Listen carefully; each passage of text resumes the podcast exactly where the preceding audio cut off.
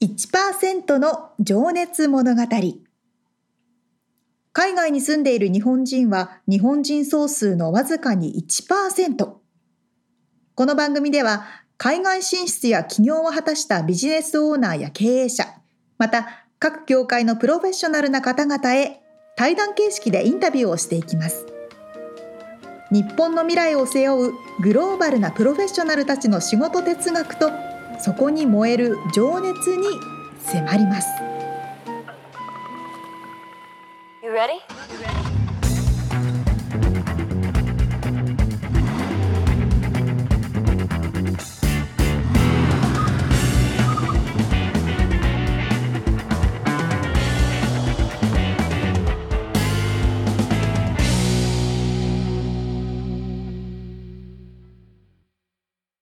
こんにちは。こんにちは。1%の情熱物語234回です。皆さんお元気ですか？元気ですか？もう師走。ほんとね。おっさんみたいな。おっさんみたいな。おっさんですけど。はい。この前ね、前回のオープニングでみつさんが新しい時計を買ってそれを目覚ましにしていてとてもいいというお話をされてましたね。はいはいはい、うん。で、じゃあ私はどんな感じなのかということをお伝えしますと、はあ、私も最近、睡眠グッズを導入していて、お。それはですね、最近、さ 最近ね 最近アップグレードしたこの Apple Watch 8最新？最新、そう。一番新しいやつ。8, 8まで出てんの？もう。もう8まで出てるんですよ。僕、アップルウォッチはしたこと、買ったことはないので、よく知らんのですけど。これね、すごいのよ。うんこのアップルウォッチ8はですね、うん、えっと、睡眠機能とかはさらに充実しておりまして。睡眠機能って何だっけ？あ、深く眠ってるか、浅い眠りかを見れるってやつ？見れるんですよ。それはね、うん、昔の Apple Watch、ちょっと古い Apple Watch でも、な、どのぐらいの期間、時間眠っているとか、眠りが浅いとか深いとか見れたんですけれども、それがより詳しく見れるようになりましてですね、うん、えっ、と、何時に寝た、どこでレム睡眠をしてる、どこでディープ睡眠をしてるとか、どこで起きてるっていうのが全部グラフになって出て、実際に寝てる時間、こう布団に入っててももぞもぞしててね、起きてる時間とかあるじゃないですか。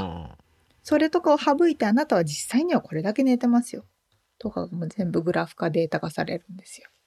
それは今ので言うと何色のとこなの？この上の赤いところが起きてる。はいはい。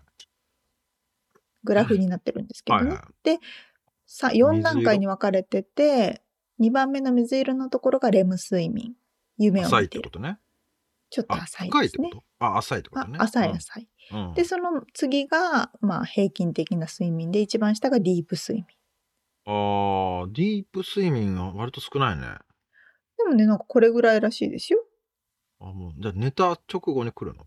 あ、そういうわけではない。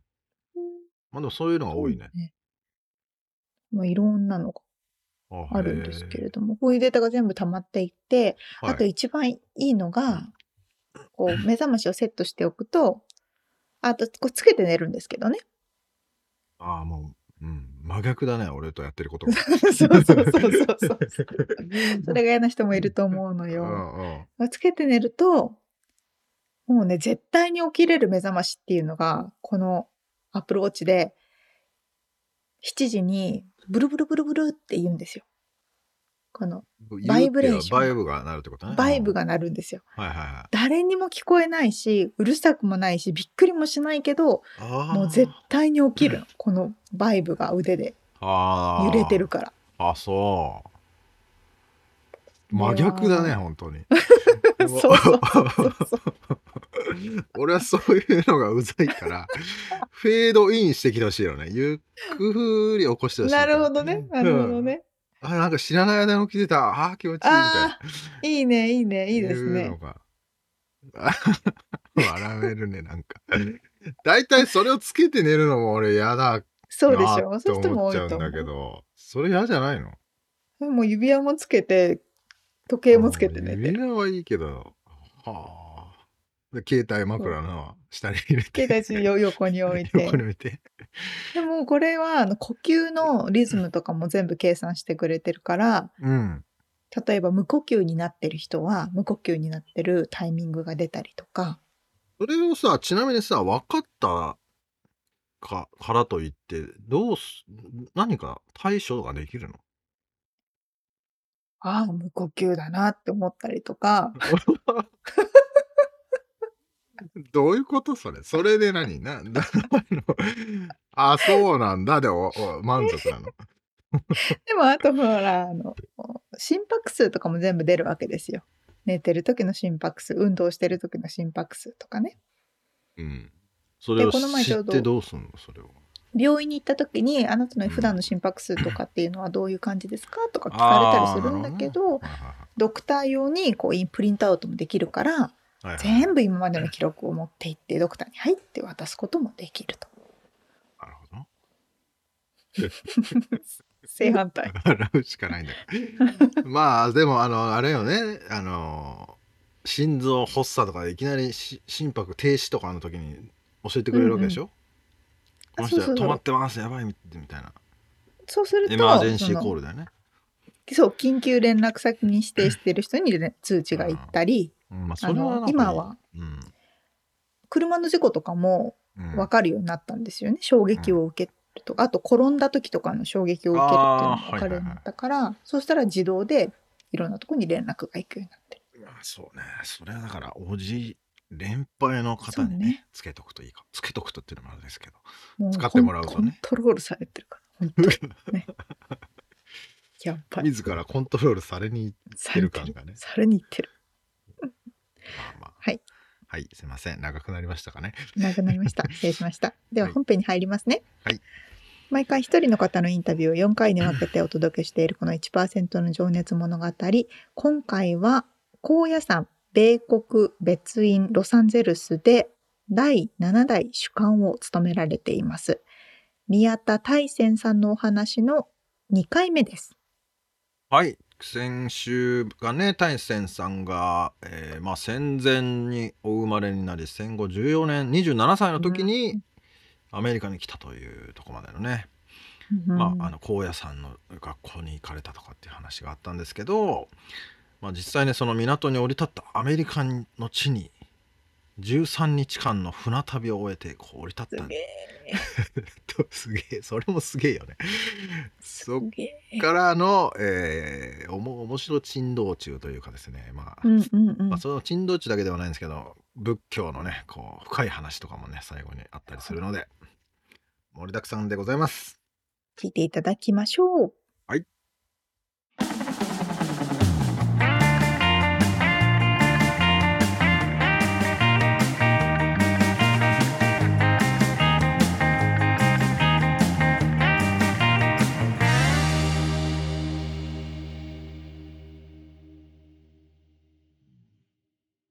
はい。まあもうあー猫も食事ももう渡米しますけれどももう時代が変わりました。はい。実際来てみて13日間のねその船旅を得て、はい。サンペドロ港ですか、はいあのペテロ。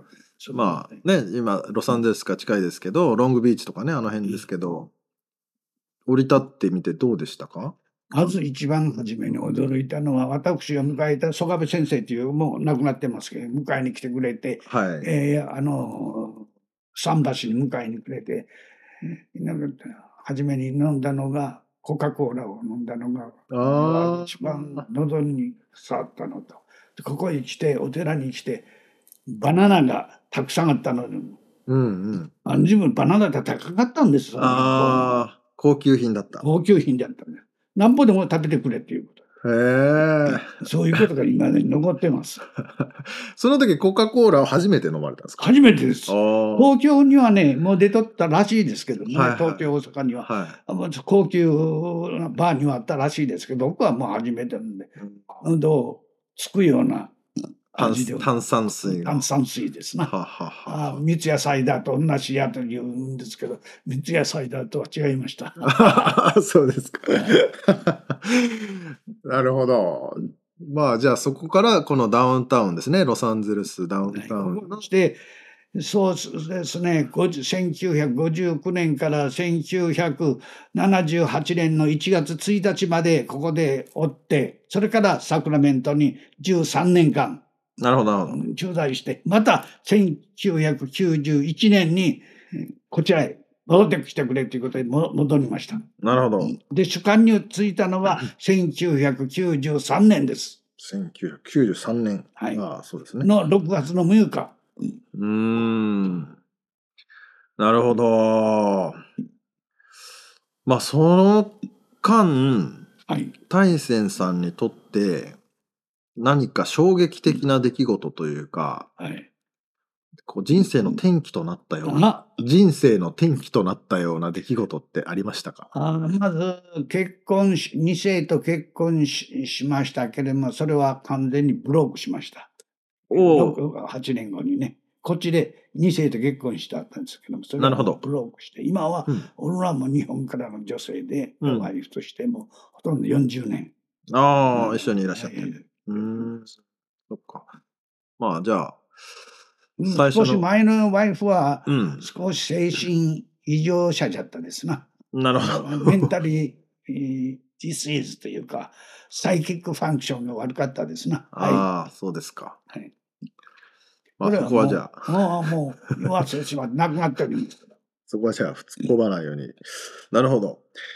うーん、じゃあ、その、今の奥様とも、このロサンゼルスでど、どのようにこう出会われたとか、その辺伺ってそれは私の友達のはい池口君という、あの、池口栄館という、なんか鹿児島出身のあ偉いおお坊さんが後輩ですけどおります。それが、えいい人から一つ、勝負してやるということでう、ん見合い結婚でうん。一発で決まりまして。あ、へえ、なんか直感子的供はねうん、えー二人おりますけれども、あーとにかく、それで結婚して、もうんう一緒に、それから1900、結婚したのが1908、ちょっと待ってくださいよ。78年だから74年の8月ですわ。はい、すごい。すごい記憶力ですよね、この。まあ、それぐらいのことしか知らんです。そうですか。他のことはもう、他の、ね、人のことの年代が何なのか全然分かる。自分のやったことだけは分かってます。なるほど。ああ、ちなみに、あのーこちらの別院で主幹ということで、はい。やられた当時っていうのは、どのようなお仕事が、日々の、まず朝ここに来られて、れてはいはい。毎日ですね。どういうことされてる葬式、ご祈祷、うんうん。葬儀、ご祈祷、法事。はい。そっか。その自分はね、もう、あの自分のえメールレター800件ぐらいあったですかな。今は少ないんですけれども、800件ぐらいな、そのメンバーシップというか、あコネクションそういうことねだからが葬式がある、法事がある、ご祈祷がある、まあ言ったら毎日、毎日、あるわけ毎日、毎日何かがあったで、800なか人った場合は、新聞を、時報をは、時報というあか、ーニュースを書いて、えー、たり、いろいろなもう、もう、なんかありました。なるほど、そのメンバーに対してたの、例えばニュースをえー日本の高野山出版社に送ったり、あるいは、ラフ新報、あるいは、あ新日本、日米えータイムズなどに、えーウィークリーニュースを書いたり、そういうのなるほどなるほど。こういうことが、こういう行事があって、こういうことがありました、みたいなの、時事それで葬式があり、法事があり、結婚。式があり、あの自分、今はありませんけれども、結婚まあ、それ以外にもね、今ちょっとここにイベントカレンダーちょっとあるんですけど、あの、ニューイヤーのね、はい。えーセレモニー的なものもあったり、あとはい僕、これ厄除けもさせてもらいましたけど、厄除け行事とかもあったりね。あ、じゃあそうです。あのーあとはなんだ、し七五三じゃないわ。七五三もあります七。五三ありますかね。あと、七五三は1978年からやり始めたんですよ子ど子供の日とかもね、ありますもんね。元旦に、これ一一番大事なのは、元旦のに参る人は2000人ぐらいあるんです。はい、僕も何回か来させていただいてます。ということは、これが盛んになったのは2001年から、2000年からですな。あ、最近といえば最近です。1999年頃はだいたい600人からあ750人ぐらい。あそういうことね。じゃあもう一気に2000年になってから。2000にな増えて2000 2000年からぐっと増えましあ僕もそれ以降ですね、来させてもらってるのは。はいい、つもね、元旦た。そ三れはが日を。まあ私の力だけじゃなしに、ええまあ日本からの影響が多いんですな。というと例えば日本の有名なあのー何ですか東京編では一番もう大きなあのあれね元旦300万人ぐらい来るところですわ150万かうん有名な寺があるでしょう。えっと、い寺か。伊勢神宮とかじゃないですよね。えっと、あどこだ、のーそうですが、あの、エアポートがあるでしょう。東京エアポートで話に、もう成田。成田、成田さん。はいはいはい。成田さん。あれの影響です。成田さん。それから今度、川崎大師。このは二つの影響ですな。あの自分のし覚えた人たちがこっち来て、来るからその人たちのやっぱり影響が多いでしょうな。あ。あ、へえ。いわゆる簡単には、おごまのファイヤーセレモニーをしてもらうということ。それを一つは、あの習慣性がもう何百年続いてますでしょう。うん成田山新勝寺、うんそれからあそこの川崎大師、はい。それの影響をやろうと思いますが、そうですよね。そのお守りだったりお、守りをだったり、あの、ごまの日をお札をもらったり、もらったり、まあ、お参りをしたりすることですな。その前の年のものを戻させてもらって、また新しいものを購入してという、そういう行事がこっちでも始まった始まったんです。うん。それの影響ですね。なるほど、なるほど一。番僕知ってるのは僕が帰った時のは1993年のうん、94年の正月の時には600人しか参らなんだのを覚えてます。その時はでもそういったおみくじとかそれをやってましたけどそれはもうねああったいわ。わゆる行列してあーその櫓の辺まで行列するようなことはなかったなるほどね。3日間で全然600人程度や。そうですか。まあ本当にね、僕も最近、コロナ前の話だけど、もうやっぱりすごい行列と、あの、皆さんお守りとね、お札、まあ僕も買わしてもらいましたけど、買うのに並んでね、あの、じあのすごい人手ですもんね。人ですよ。はい。まあでもやっぱり日本人としては、お正月はまあ、ね、新しい年ということで、はい。しかもダウンタウンでそれをやっとるの、その過去っていうのやってますけど、ごまを炊くのはうちだけですからな、うんそれはそういうことでやっぱり、成田さんの影響やら、いろんな影響があるんでしょうな。はい。そうですか。前はね、僕は北自分、いわゆる1959年から60年代は、もう元旦になったら、ここはもうクローズ、お寺クローズ。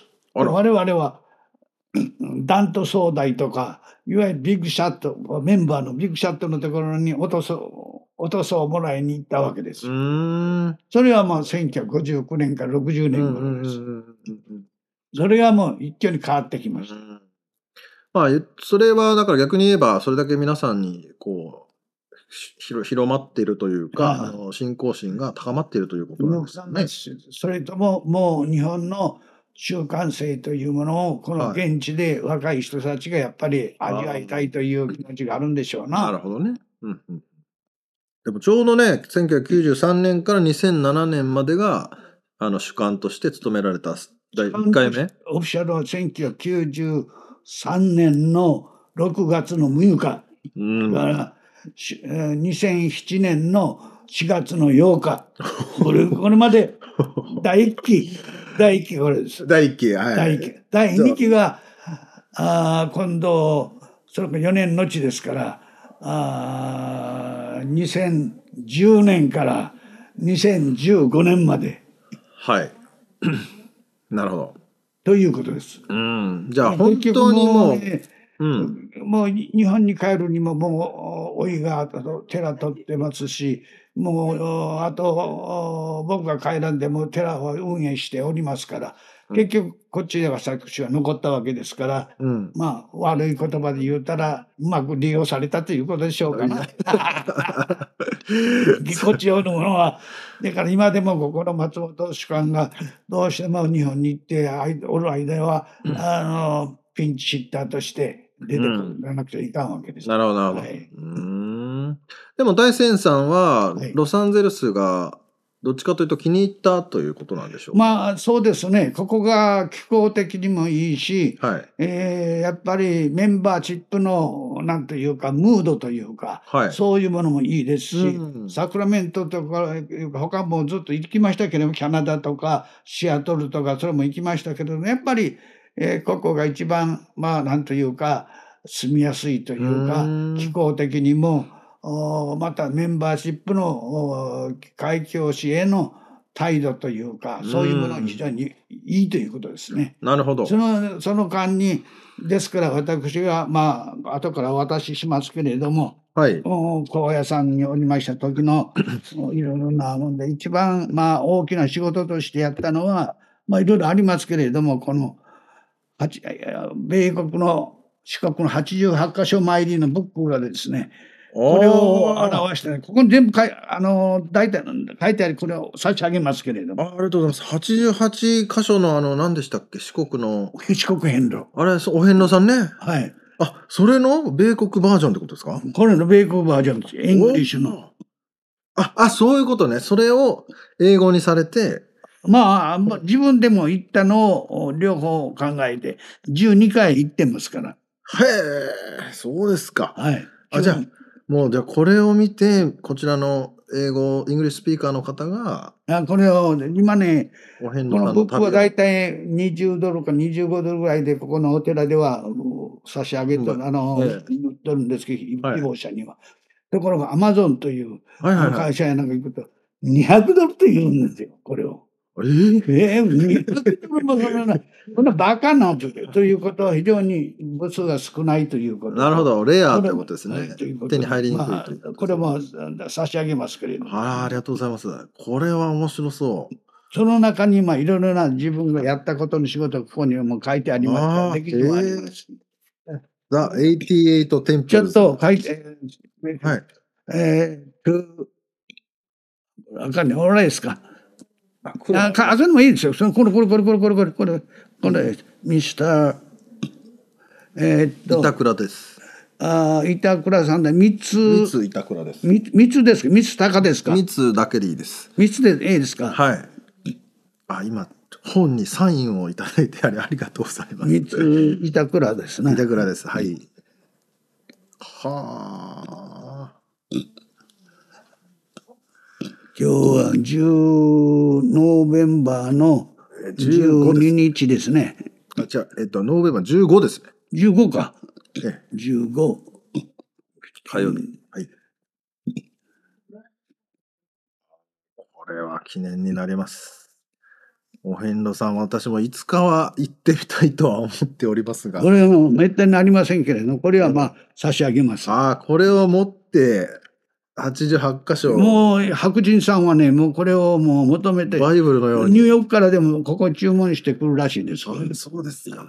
これはちなみにでもその行かれる方というのはそのブディストを学びにというかというだけじゃない方ですクリスチャンの方とかもいらっしゃるんですか？もう一般の人は白人、今は白人さんのブームですよ。あそうですか、うん今は、旅行というブームはもう今過ぎまして、白人さんはいわゆるハイキングというか、な違った国でのハイキングということで行くのが多いですな。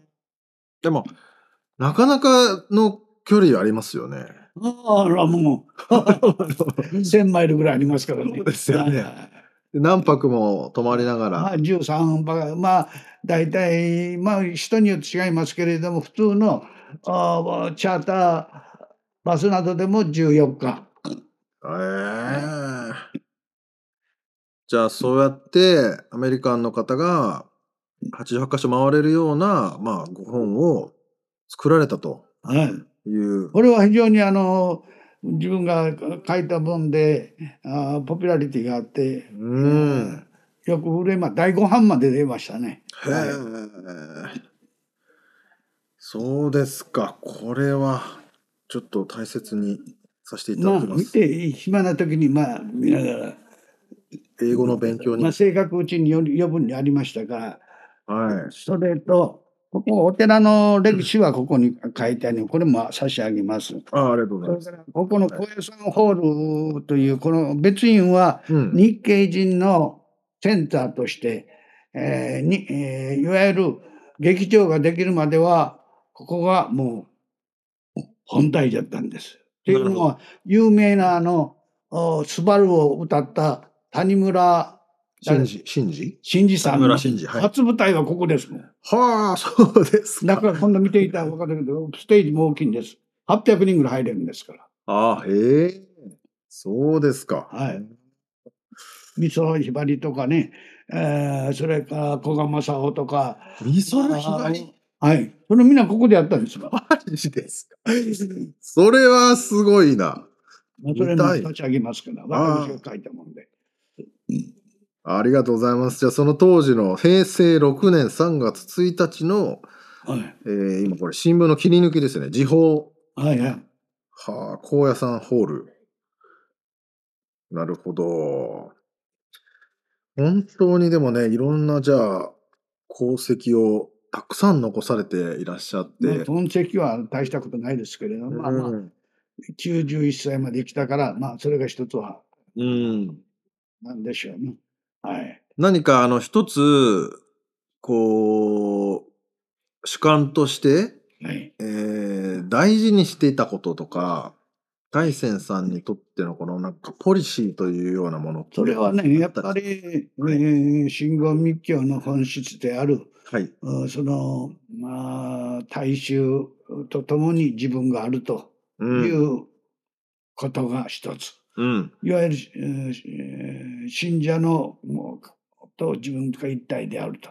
それと、やはり、えー自分だけがというよりも一切はこのインター、まあなんていうのかな、英語で言うと、インターディペンデントオリジネーションというんですけれども、この、お相互関係ですね。この因縁というものを大切にしていくということで、死んだらどこ行くかといった場合に、例えば、お葬式に行って、行ってですね、その遺族に言うことは、父があり、母が亡くなった前にどこ行くかと言ったら、土に帰るということです。うん土に帰るということは、仏教で言えば、密教で言えば大日如来、地水火風空というあの五輪の塔があるその一番下の土地の、いわゆる、この、なんていう、えー因縁によって生まれてきて、また因縁によってまた没していく。これをまあ、小不滅と、本不長と言うんですけれどもね、日本語で。ということは、死なないということですよ。はあ、安本戻霊るということです。元元の命に変えるということです。うんそれっていうのは地水火風空というふうに五輪のと、はい。巡っていくものという。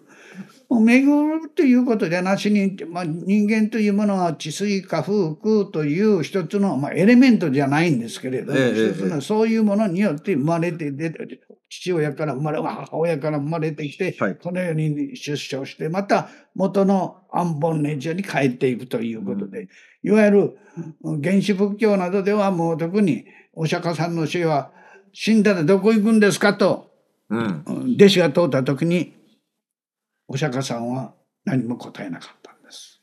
うん。ということは、うん。まあまあ孔子は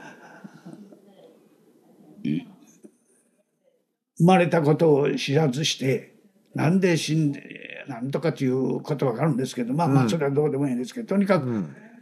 宇宙の命として自分が生まれてきて宇宙の命としてまた宇宙の命の元のい宇宙の宇宙の命に帰っていくと、うん。まあ、こういう教えですな。うん。まあ、即身成仏とうん。日本語では言いますけれども、ですから、まあ、涅槃に浄土に入るとかあるいは最、まあ、浄土真宗などでは西国西方の浄土に行くんだということにして西だけは東はどうなんじゃと言うて文句言う人もありますけれども、うん。僕はやっぱり宇宙の命にとして生まれてきて宇宙の命として帰っていくと。うんまあ、それでお互い人と人との付き合いもインターリレーションと特にそういう相関関係いまああの天台宗の天教大師はないで一期一会ということでしょうかな。なるほど。はいうん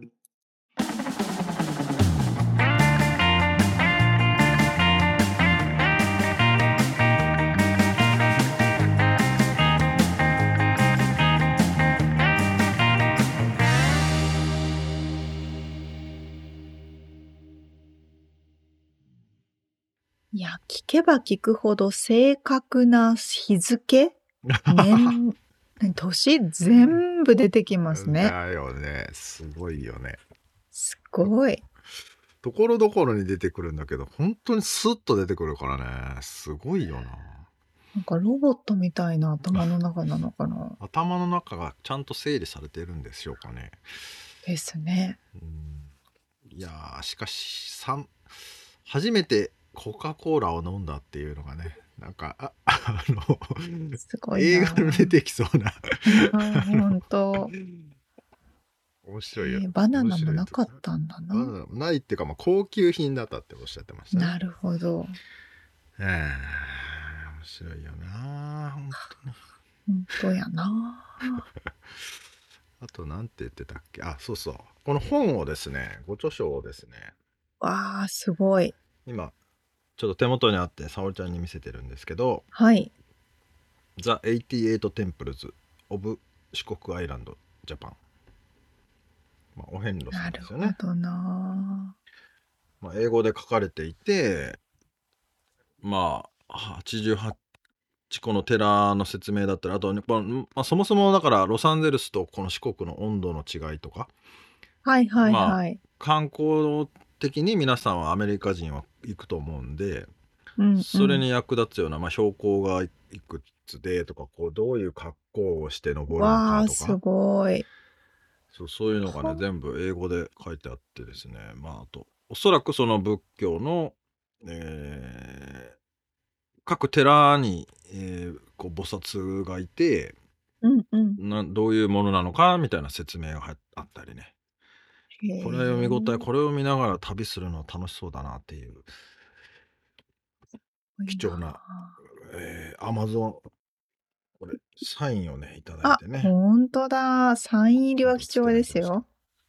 そうアマゾンで200ドルで売れるらしいから 売らないですけどね、すごいすごい。まあへえ。もうなんか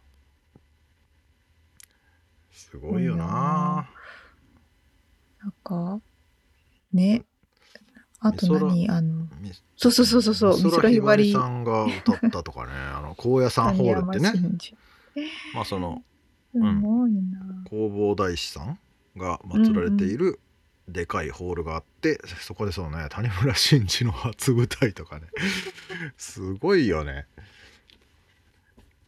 どういうこと？と思う。そうな まあでもそっか沙織ちゃんはでもキリスト教というわけではない。私は仏教でもないし、キリスト教でもないし。そうですか。まあ元旦に高野山に行かないんだねじゃあ。高野山っていうか別に、まあお寺に？っていうか。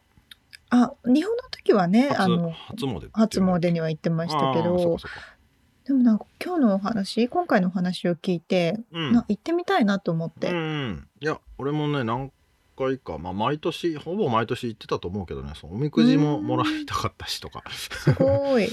で商売始めてからはお札を買って買買いに行ったりもねしてああ、いいですね。そうそうそうまあこのコロナの時はねちょっと行けなかったけどこうんうん、うん。今年というか、来年？ちょうどもうすぐ元旦だからね、そうですねう。ん、またまた人でも戻るんじゃないですかねああ、そうですねう。んいや、面白い。ねえそうまあ最後の方にねちょっとその土に変え死んだらまあ土に変えるという話だったり、こう、まあ、一期一会というふうにね締めていただきましたけど、うん。まあ、その辺の深い話があ次の回ですねもうちょっと。まあ数珠の話とかね。まあ別にこのなんつうのかな説解説というよりもなんか思い出話だったりとか、うんうんうんうん。うん。あとお経を苦行のお話。わあ、うん、ここに今ね僕のメモがあるんですけどね漢字が多すぎて読めないんですけど。本当だ。国像。み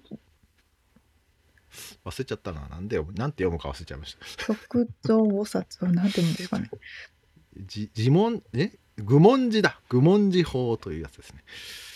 へえ。とかね。まあ宇宙の話とかね。いろいろ話は 広がっていきます。楽しみにしております。はい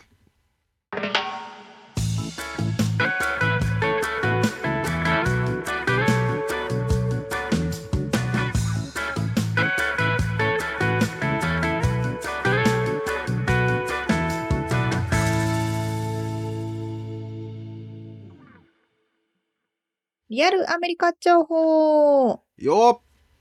このコーナーでは最新のビジネス生活情報をアメリカ・ロサンゼルスよりお届けしてまいります。今日はどんな話ですか？今日は年末ということでお買い物シーズン。ああホリデーシーズン。お買い物シーズン。そうそう。日本でもねブラックブラックフライデーとかが盛んになってるらしいですよ。ねまあ商売になりそうなものは取り入れていくでしょうねそうそうそう日本はそういうの積極的だからね。うんそう。ということで、まあ、あ日本にはないアメリカの独特なお買い物の仕方？っなるほどていうのをちょっとご紹介したくてですね。以前、アメリカは返品大国だというお話をしました。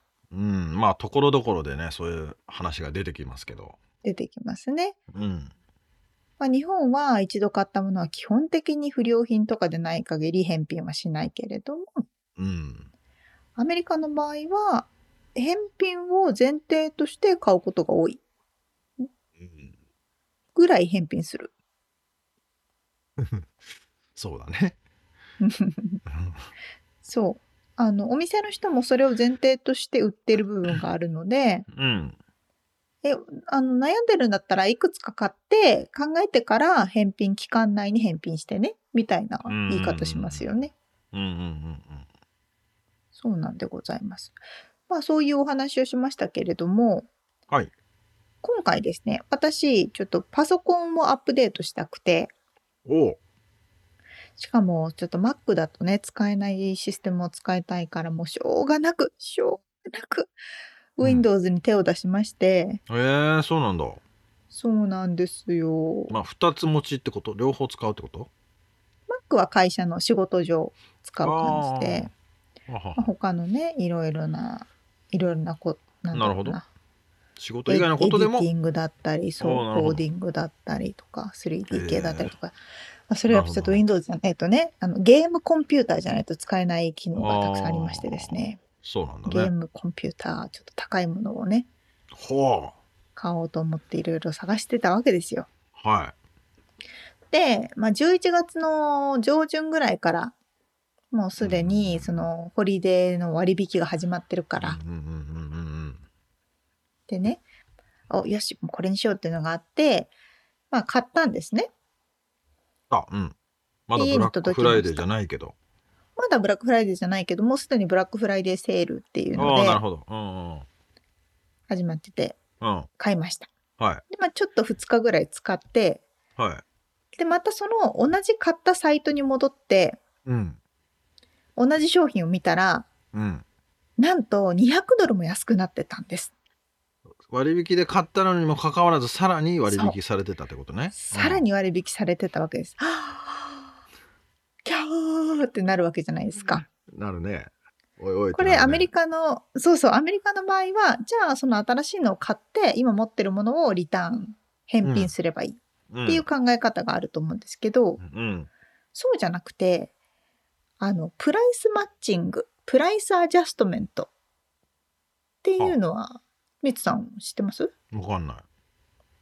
そういうね、まあサービスというか概念がありまして。なるほどなるほど。例えばウォールマートとか大きいとかに行けば、とかベストバイとか、うん。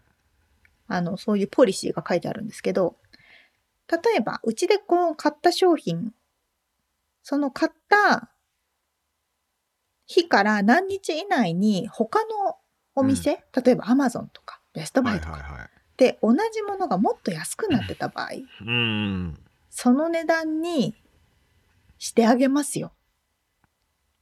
まあリファウンドしてくれるってことだよね。お金返しますよってことだよね。そのその差200ドル分差額分お金返してあげますよ。ああいいですね。っていうポリシーがあります。はいはいはなのでアメリカの場合はそれ言ったもん勝ちなのでいうん。まずカスタマーサービスに問い合わせてうん。いいついつにこれをいくらで買ったんだけどここのうんお店では同じものがこんなに安くなってる。じゃあその差額分ちょうだいっていう交渉をするわけですよ。同じ店にしたんだねそれは。沙織ちゃんは。そう。今回はうん。たまたま同じ店のものがあ安くなってたんですね。あはいはいはであとそれウォルマートでウォルマート経由で買ったんですけど。いうん。たんですけど今回はちょっと特例としてそうん。の普段はポリシーでマッチングできるんだけど、同じところから買ったっていうのと、うんあとブラックフライデーセールだったっていうのでその変あの差額分マッチングは今回できないっていう結論だったんですね。なるほどそのだから通常はでき割引セールだからもうこれがファイナルだよみたいなそうそうそう。規則があったってことねああそっかーって言ったらそのお店の人がじゃあ返品してまた買えばいいよって言ってました。あ。そうそうだねそうちょっとめんどくそさいけどねそれは。うちょっとね。もうセットアップとかしてたらね。うん。あそうそうそうそうそうそう。あー確かにな。ということがございますと。まあ、そうやってね主張するもんね。そんなもんこの安くなってんじゃんって言われたらね。そうそうそう。そっちが勝ち勝っちゃうからねアメリカはアメリカの場合はそれで返品されちゃうから、うん。その返品代金とか考えたら差額かけた方がいいよねって。まあそらそらね。お互いにそれは楽だもんね。そうそうそうそうそう。ん。そっかじゃあそれが違うお店でやっててもいけるんだね。そう。じゃあそれら辺は何証明をすればいいの？どう？写真撮ってくるとか？うん、多分ね自分たちで調べてもくれると思う。あし、まあ、ある程度の正規店じゃないとダメとかはあると思うんですけど、っんていうのもあってあと返品期間もうん。そう price adjustment price matching。 price matching なるほど。うん。あとはこのホリデーの期間毎年なんですけどうんだいたい11月10月くらいからかな。10月早いとこは10月くらいから始まるんですが基本的に返品期間って30日なんですけどうんうんうんうんうん。それがなぜかこのホリデーシーズンだけだいたい1月の20日ぐらいまで伸びるという。そうだよね。そうだよね。そうなんです。まあという。みんな働きたくないからね年末まで、あそういうこと。そういうことかな。うん。まああとギフトレシートまあプレゼントでもらったものをねうんうん。クリスマスにもらってやっぱこれやっぱというかまあいらんって思った時にうん。返せるようにということですよね。そういうことでございます、うん。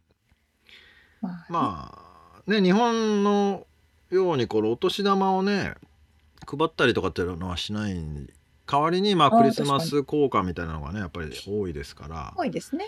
その時にやっぱりねいやいらんのだけどなっていう時にね。まあすぐに何のあの気長金もなしに返せるっていうのがアメリカのいいとこですよね。まあね効率的ですね。そうそうそう。情とかあんまりそうそうそう。ないっていうね。日本だとなかなかねあの人がこれくれたものとかさの。親戚のおばちゃんがこれ作ったからとかっつってなんかもうまあね。いやーみたいなの困るもんね。時あるもんね。確かに確かに。いやそれはちょっと話ずれますけどその情っていうのはすごいあって、仕事してても。あ例えばベンダーをこっちの会社からうちの会社にあはいはいはい。移しますと、こっちの会社とは契約を切って、はいはいそういうはい。時は日本の会社的にいやこっちの会社と契約切ってあ申し訳ないみたいなね。もう今までお世話になってきたしお世話になったのにやそんなそっちとのそ会社との引き継ぎをやってもらうなんて申し訳ないっていうようなことをおっしゃるんですけどうん全然そんなことはお互いにないんですよね アメリカの場合は。まあねあいい意味でも悪い意味でもドライでねそうですね。まあなかなかその辺はね日本人同士だとそっちの情をやっぱり大事にしたいなと思っちゃいますけどね。ねいい,、うんいいところもたくさんありますからね、うんうんまあ、どっちもいい悪いがあるんでしょうけどもね違うということで。面白いですね。まあ、お買い物にもそんなリアルなアメリカのお買い物じサービス、まあ、システム、ううんん。ポリシーっていうのかな。まあだからどっちかというと消費者側はメリット多いよね気がするけどね。うん。多いですね。お店側よりね。うん。あとはもう主主張をするということですね。あそうですね。主張したもん勝ちということですね。したもの勝ちということでございます。リアルアメリカ情報でした。はい。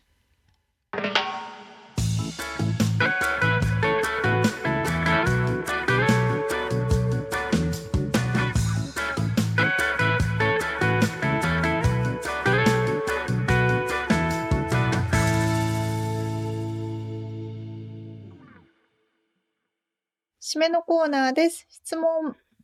はい、質問。えーっと、これまた大仙さんのお話にあやかってですが、はい。沙織ちゃん、アメリカに来て、はい。の初初体験っていうか、まあ、初めてこれ食べたとか、うんうん。なんか、そのアメリカに来ての初めて体験で記憶に残ってるものとか、まあ、大仙さんはね、初めてコカ・コーラ飲んだって話をしてましたけど、うんうんうんうん。なんかそういうようなものってありますか？っていう。まあ、食べ物限定するか？うん、食べ物幅ね。広すぎるといろいろありすぎるからね。またこれがですね、最初サンディエゴだったんですけど、はいはい。まあロサンゼルサンディエスのゴ、南ロサンゼルスの南ですね。国境沿いの町ですね。またもうこれがね、初めて食べたのが、まあ、驚いたのがメキシコ料理。ああ、それはある。あります？うん。でしょ？うん。あみんな普通にメキシコ料理を食べてて、しかもなんかお店に入ったら勝手にチップスが出てきて、サルサが出てきて、なんか自由にどうぞみたいな。あえ、何これめっちゃいいじゃん。あ。うん。うまっと思ったよね。そうそうそうそう。ほんでなんでアメリカってこんなメキシコが絡んできてんのっていうのすごい思った。まあ、特にサンディエゴはね。サンディエゴ、ロサンゼルスもそうだけども、サンディエゴは特に。っていう感ねじかな。ちょっと下の方からね、コソコソっと入ってくるやつがいるからね。うん半分ぐらいメキシコみたいなもんだから。ミッツさんは、まあ、俺もそれは一つだね。タコスとか、うんうんメキシコ料理。食べてうまーと思ったのと、まあティワナで食べたタコスも美味しかったしね。やっぱちょっとアメリカとちゃうわと思ったり。そうね。でも俺はねぶっちゃけ正直なところあれなんですよ。お寿司。あの日本にいる頃は、まあ、ちなみに俺二十歳ぐらいでアメリカに来てるんですけど21とかね。うんうんうん。小僧寿司がお寿司だと思ってたから。ああ、わかるわ。あのうんまあ親戚が集まって頼む小僧寿司があお寿司だって、はいあの丸い大きなお皿にあ入ったやつ。そうそうそう。とかあとこはいはいはい。の手巻き寿司のビニールペロペロペロって剥がしてエビのやつが好きだったんだけど、俺。うんうん、美味しい美味しい。それがもうお寿司だと思ったんだけどうん。アメリカに来てそこで金がなくなってバイトしなきゃっつって、チップがどうやらもらえるらしいっつうんうんうんそしてチップが高いのは一番高いのはビバリーヒルズだということで、うんうんうん。ビバリーヒルズのお寿司屋さんになんとか潜り込んだ働いたことがありましてあ、そうなんですか？その時の寿司がねもううますぎてね。